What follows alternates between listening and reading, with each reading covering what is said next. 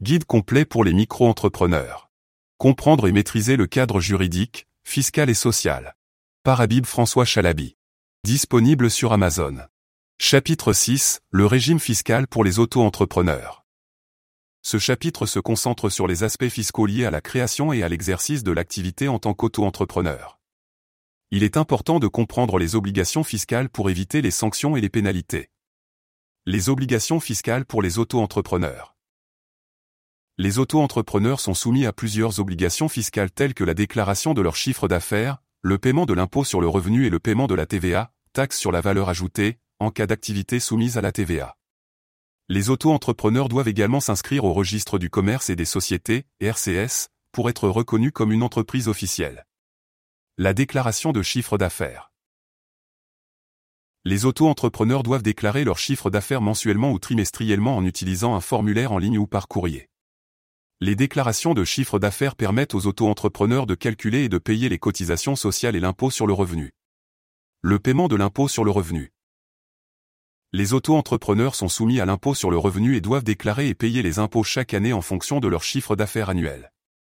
Les auto-entrepreneurs peuvent bénéficier d'un taux réduit d'impôt sur le revenu s'ils réalisent un chiffre d'affaires annuel inférieur à certaines limites. La TVA pour les auto-entrepreneurs.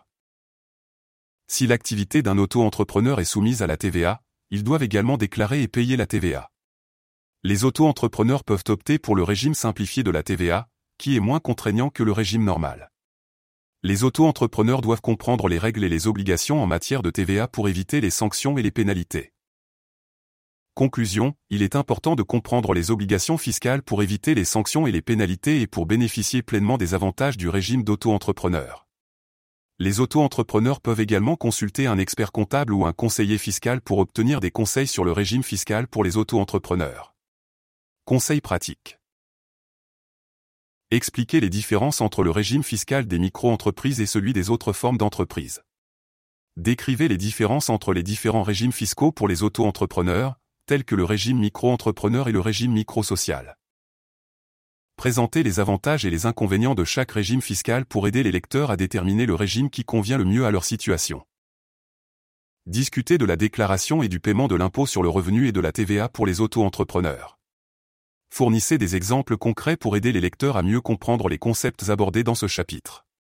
Il est important de vérifier que toutes les informations fournies sont à jour et précises, car les régimes fiscaux pour les auto-entrepreneurs peuvent être soumis à des modifications régulières.